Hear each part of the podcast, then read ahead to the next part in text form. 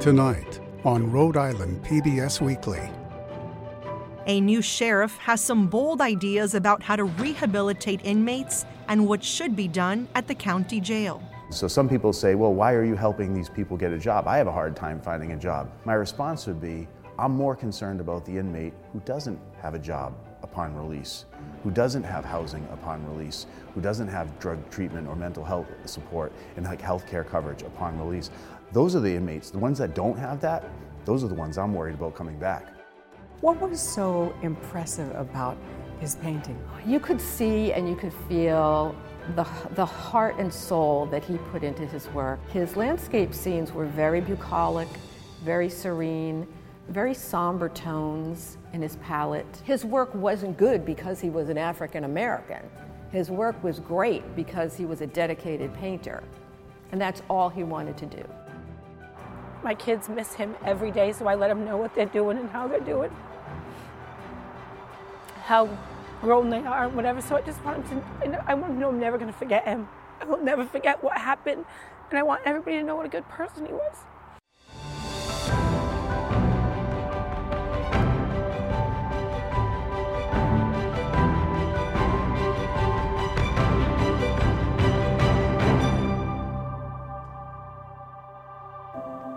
Good evening. Welcome to Rhode Island PBS Weekly. I'm Michelle San Miguel. And I'm Pamela Watts. We begin tonight in Bristol County, Massachusetts, where for the first time in 25 years, there's a new sheriff in town.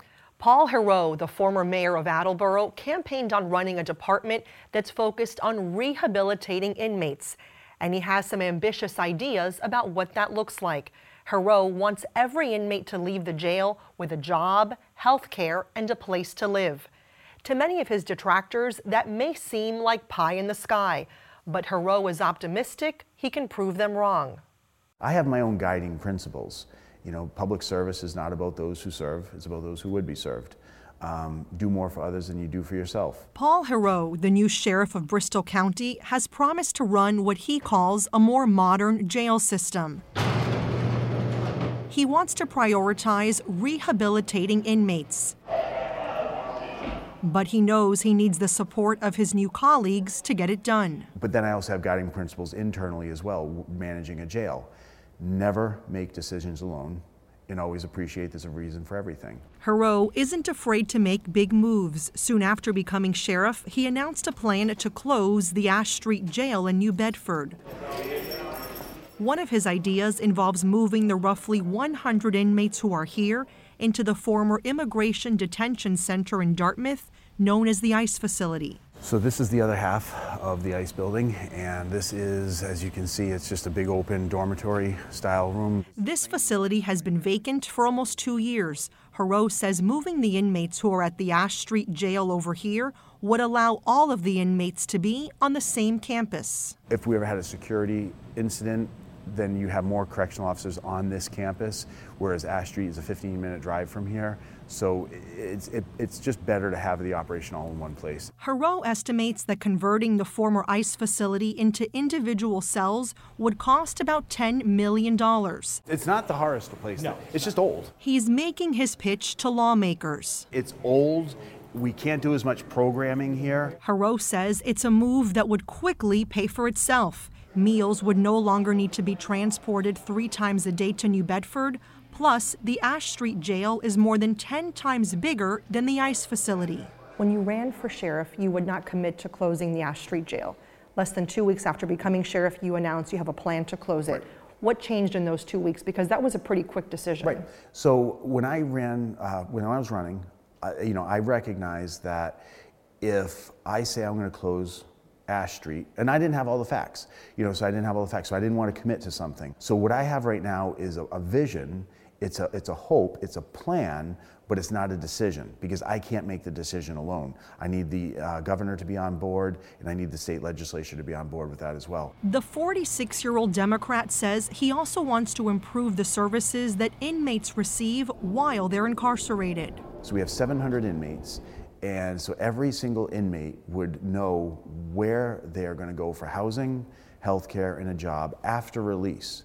And so that's a modern approach to discharge planning. But while people are here, We're also offering as much treatment as we can for mental health issues, anger management, addiction services. You know, you'll have people who hear this who say, Sheriff, you really are making the jail sound like a somewhat desirable place for people who have nowhere else to go to end up. It's called a house of correction. We should be correcting. You know, it's a department of correction at the state level. We should be correcting. He wants caseworkers and employers to work with inmates to help them secure jobs upon their release.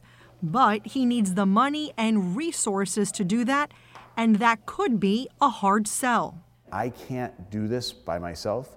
I, the inmates have to also want this support, and so we're going to make it available to everybody who does. But also, that it doesn't stop there. I also need the resources from the legislature to make this happen, and I need the outside uh, groups, the nonprofits, the third parties, to also come into the jail system, develop those relationships with the inmates. So when the inmates are released, they say, "I've got somebody who is going to help me get back on my feet on the outside." But is there another jail system somewhere in Massachusetts or somewhere in the country that's doing what you're talking about that you can point to and say they've done this successfully? We want to model that? I don't know of anywhere, but it doesn't mean they're not doing it. One month after Heroux defeated Thomas Hodgson, the sheriff who had the job for 25 years showed him around the jail and introduced him to members of the sheriff's office. We had a really tough campaign. We really beat each other up, and that's what campaigns do. Once the election was over, he was professional. I'd like to think I was professional, and the election was over. And so we said, okay, now we have to do a transition. And so he was very cordial, very polite. He was always a gentleman. I can see why a lot of people really liked him. Both men know there are serious issues facing the department. Just one day after Heroux became sheriff, a 41 year old inmate was found dead in his jail cell in an apparent suicide. Since 2000, the sheriff's office says 29 inmates have taken their own lives. We always have to be appropriately self critical. And so we have to always say, where can we be better? How can we do better? And so that's what I'm going to do is I'm going to bring in uh, a third party. It's a nationally renowned expert. And so I want to bring him on board, have him look at our system, and then come back and say, this is where your blind spot is. This is what you were missing. Heroux has a master's degree in criminology and spent several years working for jail and prison systems in Philadelphia and Massachusetts. But he admits his career path is unconventional. Before becoming sheriff, he spent five years as the mayor of Attleboro and also served as a Massachusetts state representative for five years. I don't know if there is a conventional path to politics. When I was in uh, undergrad, I studied psychology and neuroscience. I wanted to do something with human behavior and the brain, and you know, I have a degree in psychology, degree in neuroscience, and so I was looking at going to medical school or doing a PhD in neuroscience or something like that. But then September 11th happened. 15 of the 19 hijackers on September 11 were from Saudi Arabia. Heroux wanted to learn more about them. He lived there for six months in 2003, teaching English. He remembers what it was like there after compounds were bombed. There were checkpoints brought up everywhere, and I was numerous times pulled over and you know subjected to searches and I've had a 50 cal uh, gun mounted on top of a Humvee pointed at me before and so why because I was a white westerner in Saudi Arabia which was kind of foolish because the perpetrators of the uh, compound attacks didn't share my profile, but they, just their security operation was not as professional. His fascination with non Western cultures has taken him around the world, including a nine day trip to North Korea when he was in graduate school. It was an eye opening experience and left him resolved to make conditions better for inmates in the United States. There are some people here in the United States who, when they say this is how a jail or prison should be run and how it should, they actually describe what's done in some of these other places. And I remind them of that. I said, that's not who we are as a country. Heroux promised voters that if reelected, he wouldn't serve more than two six year terms as sheriff. When he leaves the office, he hopes the county jail has a strong record of rehabilitating inmates.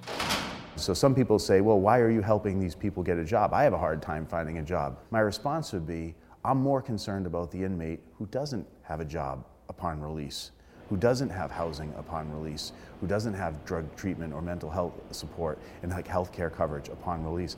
Those are the inmates. The ones that don't have that, those are the ones I'm worried about coming back.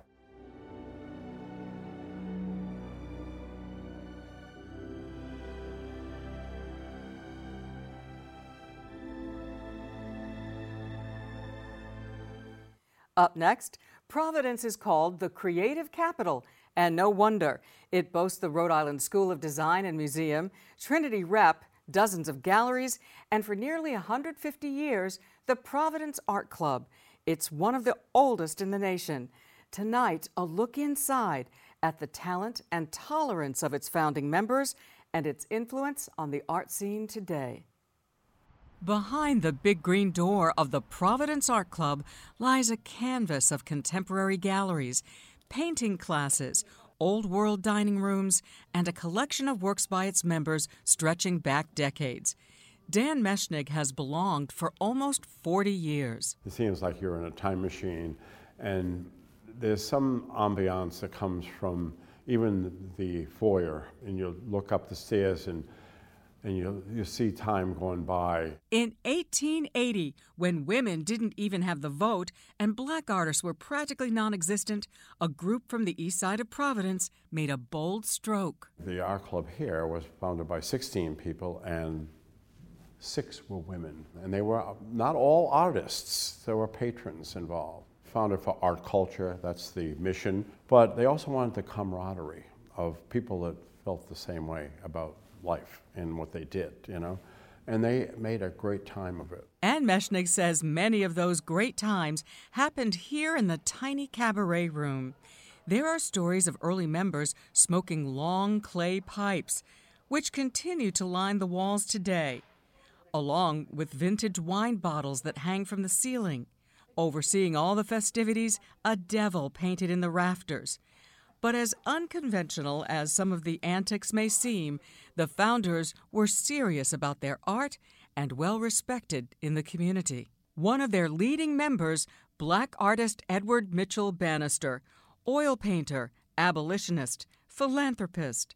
Of all the striking silhouettes of artists and patrons lining the walls of the club, Bannister's has a distinction the number one indicating he was the prime mover of the Providence Art Club. In a day when we're actively discussing representation in the arts community, the Providence Art Club, it seems, was ahead of its time. Oh, without question. Nancy Gosher Thomas is both artist and former president of the Providence Art Club. Why were they willing to rally around Edward Bannister, a black artist? Well, I think that they saw that he was an artist of, uh, of note. They recognized you know, who he was. Artists don't see black and white. It was his commitment to his work and everything that he did to help create the New England cultural community. The rural New England community and Narragansett Bay shoreline are prominent themes in Bannister's landscapes. There are some on display at the Providence Art Club. Many more hang at the Smithsonian. What was so impressive about his painting? You could see and you could feel the, the heart and soul that he put into his work. His work just exudes an atmosphere that is hard to attain. And you have to remember, too, he did not go to Europe to study art. And so a lot of this was experimentation. His landscape scenes were very bucolic, very serene, very somber tones in his palette. His work wasn't good because he was an African American. His work was great because he was a dedicated painter. And that's all he wanted to do. Ann Gosher Thomas says Bannister's fierce dedication was fired up by an article he read in the New York Herald in 1867. Quote The Negro seems to have an appreciation for art while being manifestly unable to produce it. End quote. Ironically, less than a decade later, in 1876, Bannister was the first African American to receive a first prize medal award. It happened at the Philadelphia Centennial Exposition, and it caused a sensation when the judges announced the winner from hundreds of artists entered in competition. He went up to get his award, and they were a little taken aback and said, this can't, you know, this can't be right. He's a, he's a, he's a, a, black man. They wanted to rescind it. They wanted to take it away. And there were white artists that came in and said, no, he's getting his award. And he did. Bannister's award certificate is one of the art club's most prized possessions. Another artist who made her mark on the Providence Art Club was sculptor Florence Brevoort Kane. She was born in the late 1880s to an extraordinarily wealthy family in New York City. Her family summered in Narragansett. Kane was disabled after a childhood illness left her deaf and unable to talk. Yet her talent spoke volumes. She was sculpting in France when Hitler rose to power and started stealing artwork. Her father realized what was happening and he wanted her home. But she was working on all these pieces, so they buried the work that she was working on on the property in Cannes. And when the war was over, they sent an agent back and they uncovered all of that work and it was sent back to the United States. Well, she became a member in the ni- late 1940s. She was readily accepted. Kane's sculptures are prominently displayed in the Angels Lane room at the art club. There are horses, a likeness of her baby brother, and other works. Her bust of President Eisenhower resides in the White House. And when Kane died, she left a substantial bequest, starting the endowment for the art club. Another legacy was left by the artist who crafted these dragon andirons. It looks like they're spitting fire at you. They're really, really cool. And they were handmade by Sydney Burleigh. Burleigh was a founding member of the art club. The landmark Fleur de Lys building was Burleigh's studio. It is one of the four historic buildings that house the Providence Art Club. Inside the Fleur de Lys, Burleigh continued his dramatic dragon theme. Upon his death, Burleigh willed the property to the art club with the stipulation it must always remain an artist's studio. Currently, Anthony Tomaselli is the artist in residence. Popular Rhode Island painter Maxwell Mays also worked in this studio on story like depictions of New England scenes. The Providence Art Club celebrates its members and patrons, present and past. A current project is honoring the life of Edward Bannister. This is a miniature of what will soon be a fixture in Market Square near the Rhode Island School of Design auditorium. And the wonderful thing about this sculpture is that it's not a monument. He's not standing on a pedestal looking down at people. He's actually sitting on a bench, kind of waiting for people to sit next to him. He has a sketch pad in hand, and on the sketch pad is a sketch of his wife, Christiana Carteaux. The sculpture is being cast life size in bronze at a Massachusetts foundry. It's the finishing touch for a man whose talent and tenacity broke down barriers, leaving a legacy that's not lost on all those drawn to visit the art club.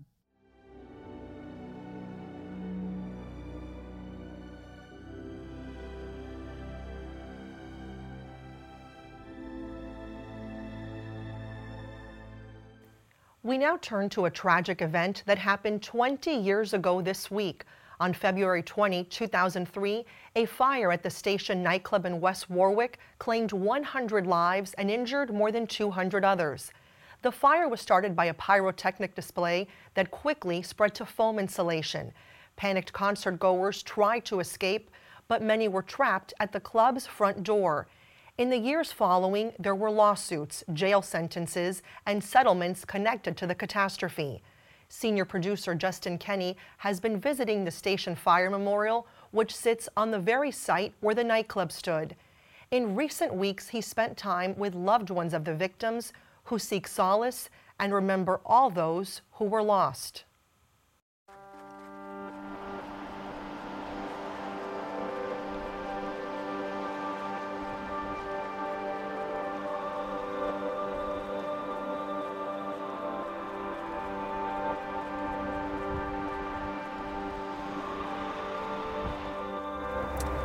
My name is Kimberly Beck. I'm from West Warwick, and I lost my sister Kelly Vieira in the station fire. Well, for me, she not only was my big sister, she was my best friend, and she was like a second mom.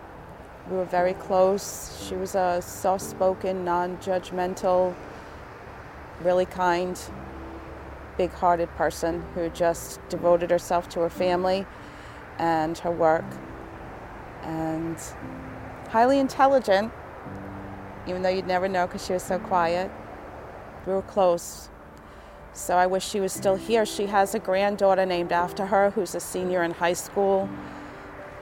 It would be wonderful. And I just became a grandmother. It'd be wonderful for her to be here through all those milestones that her children went through and how the family dynamic is.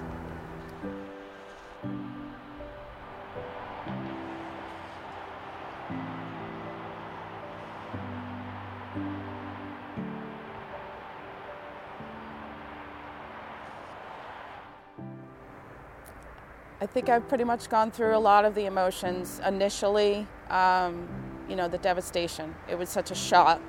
It was so sudden and unexpected. To the anger, to find out about the foam, about the door, about the fire marshal. All those factors that contributed to what happened. I was angry for a long time. And then you you have to let go of the anger so it doesn't consume you. And then you grieve with sadness a lot because every holiday or special occasion you can't share anymore. You can't pick up the phone, you can't drive to her house. So there's still days when it's hard, but you do tend to carry on with your life as you know she would want you to. I've always done my best to look after her girls and her granddaughters.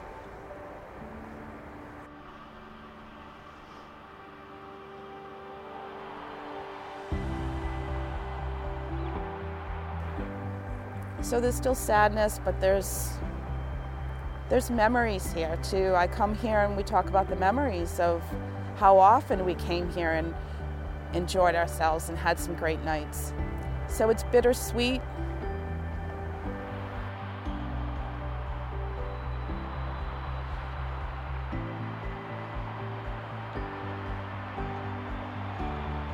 I come here pretty much on the daily. I just kind of swing by, or sometimes I come just to sit, talk about my bad day or what's going on. Um, you know, my friends were here, they lost their lives, and it makes me feel better to talk to them and let it go. So, what's bothering me gets released here with them because that's what I would have done prior to the fire. So, you know, this is where I find my happy place, where I'm comfortable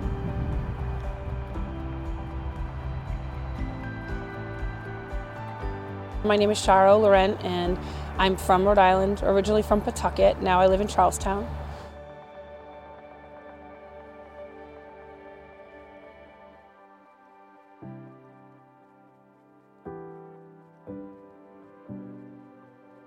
Kevin Washburn, who was my closest friend, um, he lost his life that night just before his birthday. He would have been, um, you know, he was kind of the crazy part of my life. We had fun. We'd come out every weekend. We'd meet and we'd come to the station or we'd go somewhere else. And, you know, he was my closest friend. I usually don't talk about it so I don't cry when I come here, but Kevin Washburn was one of my favorite people in the world. I miss him every day. He was my confidant, my friend, my party goer, my so I just come to talk to him when I'm fighting with my husband, when I'm having a bad day when work was bad.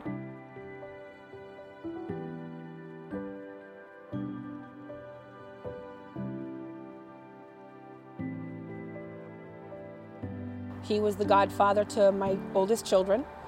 He wasn't a frequenter of the station, but he passed away that evening, and um, my children lost their godfather that night. My kids miss him every day, so I let them know what they're doing and how they're doing.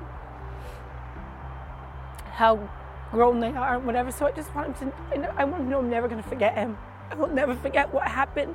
And I want everybody to know what a good person he was. Squiggy, I won't forget you. That's what I tell him every time I see him. It's a hard one for me.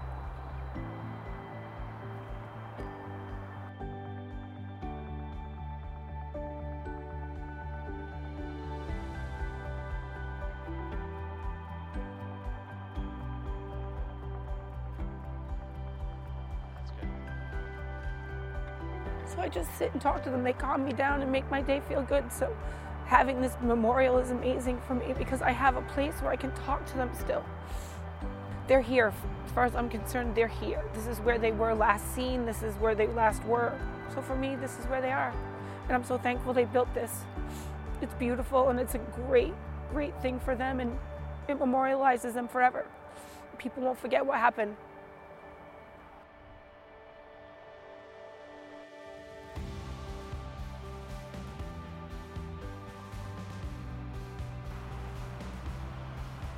The memorial means a lot. It's it's beautiful.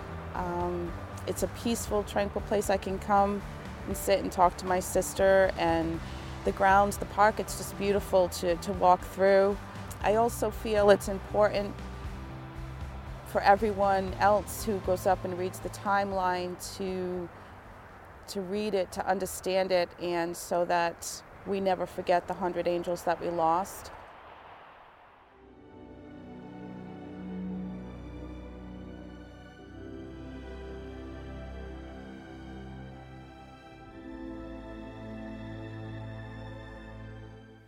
We'd like to extend our thanks to Charo Laurent and Kimberly Beck for sharing their stories with us. And that's our broadcast this evening. Thank you for joining us. I'm Michelle San Miguel. And I'm Pamela Watts. We'll be back next week with another edition of Rhode Island PBS Weekly. Until then, please follow us on Twitter and Facebook and visit us online to see all of our stories and past episodes at ripbs.org slash weekly or listen to our podcast on your favorite streaming platforms. Thank you and good night.